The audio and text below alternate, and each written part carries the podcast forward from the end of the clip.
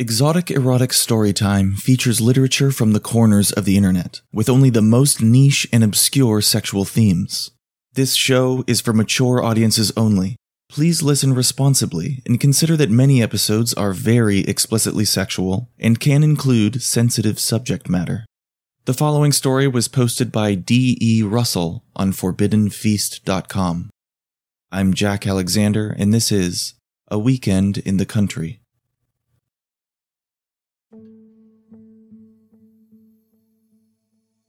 Karen stared out the train window, barely noticing the green countryside rocketing past her. The sideways rocking of the passenger car was strangely erotic, adding amplitude to the sensuous thoughts that hummed through her mind. An hour outside of New York, less than half an hour to her destination, and then.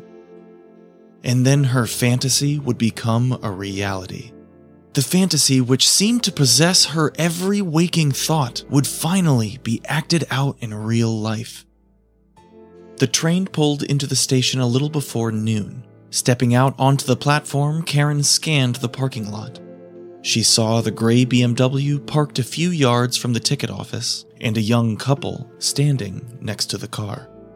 As Karen walked towards the car, the man stepped forward to greet her. Are you Karen? He asked. Yeah. Bill and Linda? The man nodded. The woman licked her lips nervously. Karen had expected a slightly older couple. Bill looked to be only 30 years old, with sandy blonde hair. Linda was a year or two younger, petite but curvaceous, with long brown hair. They looked to be the perfect choice. In a few days, they would make her dark fantasy come true. Their home was situated at the end of a long, winding road in the middle of a hundred acres of dairy pastures. We've fixed up the spare bedroom for you. Linda said as she unlocked the front door. Karen followed her into the small room and tossed her overnight bag onto the bed. Not much luggage. Linda said. I don't think I'll be here that long to need it. Karen responded. As she began unpacking her few clothes, Linda went to the kitchen to put on a pot of coffee. A few minutes later, Karen returned to the living room where the couple were seated on the couch sipping coffee. Linda poured her a cup and patted the narrow empty space between Bill and her. Sit down, she said. There was a nervous silence. Finally, Bill leaned forward and coughed. We'd like to take a look at you, Bill said almost hesitantly. Sort of a preview? Karen replied. She stood up and turned to face the couple on the leather couch. Karen unbuttoned her yellow silk blouse. The sheer fabric slipped off her shoulders and fell to the floor, revealing two large, upturned breasts tipped with rosy pink nipples. She unsnapped the top button of her jeans and slowly slithered out of the tight fabric, then peeled off her translucent panties. Her abdomen was firm, and her navel was a deep inverted triangle adrift in a sea of smooth, unblemished pink tan flesh. The small triangle of brown hair below her belly had been neatly trimmed, revealing the plump pinkness of the mound between her legs. Her thighs, browned by the sun, were solid and tight, and the calves of her long legs were curved and graceful. The couple studied the woman's nude form in silence. Karen took Bill's hand in hers and placed it on her bare abdomen. The skin was silky smooth, the warm flesh soft and yielding. USDA choice meat. Meat so tender you can cut it with a fork. Karen said softly. Linda reached out, her fingers tracing the rounded curves of her buttock, then played over the woman's tanned thigh. Well? Karen asked. Beautiful. Absolutely perfect. Bill murmured. Have you decided how you're going to do it? Karen asked. Just the way you described in your letter. Linda replied. Unless you've come up with a different idea, Bill added. No, that's perfect. Karen said, her voice low. When? Karen asked quietly, trying not to sound too excited. Tomorrow. We'll butcher you in the morning. That way, you'll be ready for dinner. Butcher. The word sent an erotic chill through Karen, and the image of her corpse dressed out like a deer flickered through her mind. For years, she had fantasized about such an end. The fantasy had thousands of variations. Sometimes she would meet her demise between the teeth of an immense male lion. Sometimes she would serve as the main course for a tribe of cannibals on a remote island in the Pacific. Yet the theme of her daydreams were the same her flesh being offered up as a savory meal. Have you figured out where? Karen asked. Yes, the perfect place. The old barn out back. It's all ready for Saturday. Want to see how we fixed it up? Karen nodded. Linda handed her a white terry cloth robe, and the threesome set off for the barn. This place used to be a dairy farm before we bought it. Linda explained. We rent out some of the upland to local dairymen. We thought about tearing down the barn, but I figured it would make a good studio.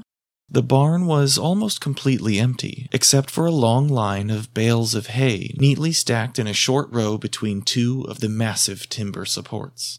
On the far side of the barn was a large brick rectangle, eight feet long and nearly five feet high, its top shaped like half of a cylinder. A brick chimney rose from its back end, piercing the side of the building. On the front end was a black cast iron door. That's the oven we told you about. Bill had it built last month just for you. Linda said. Karen opened the iron door and stared inside, examining the long black pan that rested on the floor of the oven, then wandered back to the line of hay bales. Pity you're not going to eat me alive. That way, you could tell me how I taste. You'll be perfectly delicious baked. Linda said. Tell me again how you're going to do it. Karen asked. First, you lay down on the hay bales. Bill started to explain. Karen slipped off the robe and stretched out on her back on the bales of hay as if testing them for comfort. Bill knelt beside her and methodically repeated each step memorized from her letter. First, we tie your hand to the wooden post here. He lifted the woman's arms over her head and placed them on either side of the post. Then we tie your feet to the other post. Then I take a knife and slice open your tummy from here to here.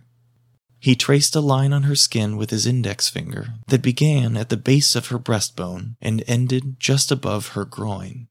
As his finger moved across her belly, Karen squirmed slightly beneath his hand, and he noticed her cheeks were beginning to flush. After that, we remove all the organs inside your belly. Then we stuff you, sew you back up, and pop you into a slow oven to bake. And in six or seven hours, you're ready to eat. Karen opened her eyes and looked up at him. Her cheeks were rosy red, and her breath was coming in short pants. Bill turned to Linda. Why don't you get dinner ready? I think Karen and I would like to get to know each other a little better. Linda smiled to herself and headed back to the house.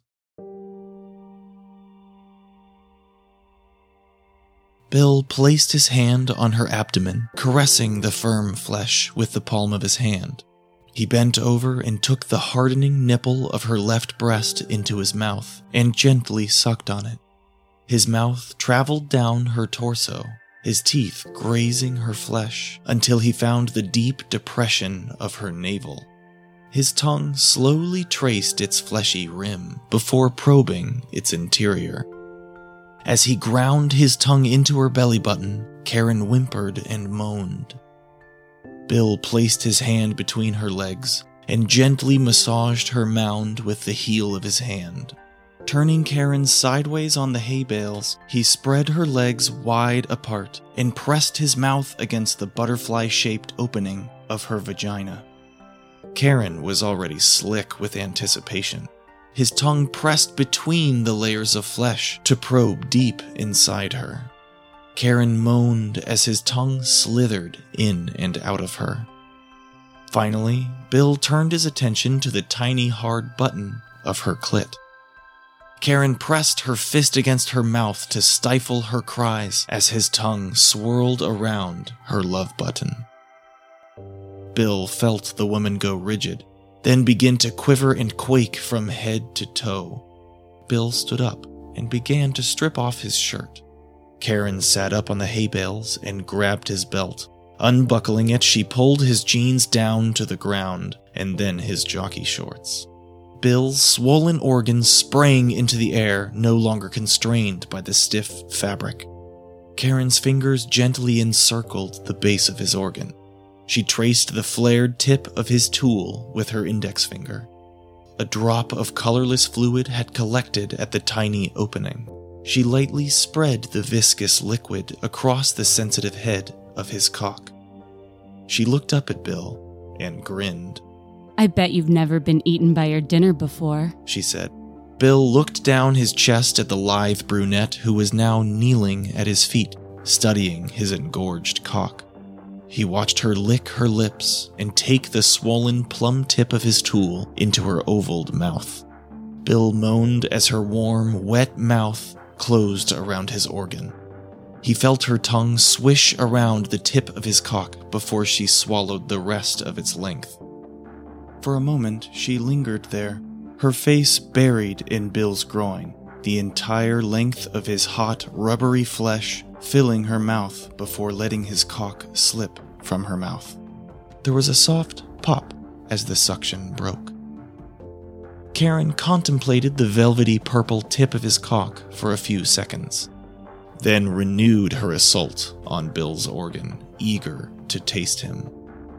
Bill closed his eyes, lost in the rapture of her warm, wet, suctioning mouth wrapped around his tool. Bill felt the tension beginning to form deep in his groin. The tension became a knot. Karen felt the swollen flesh in her mouth begin to quiver, then felt a spurt of hot, thick fluid explode against her tongue. Bill's legs began to buckle as he flooded her mouth with jet after jet of his seed. Karen continued to slide her lips up and down the shaft even after he had stopped coming. Mmm, nice and sweet. She murmured as she slipped the white terry cloth bathrobe back on.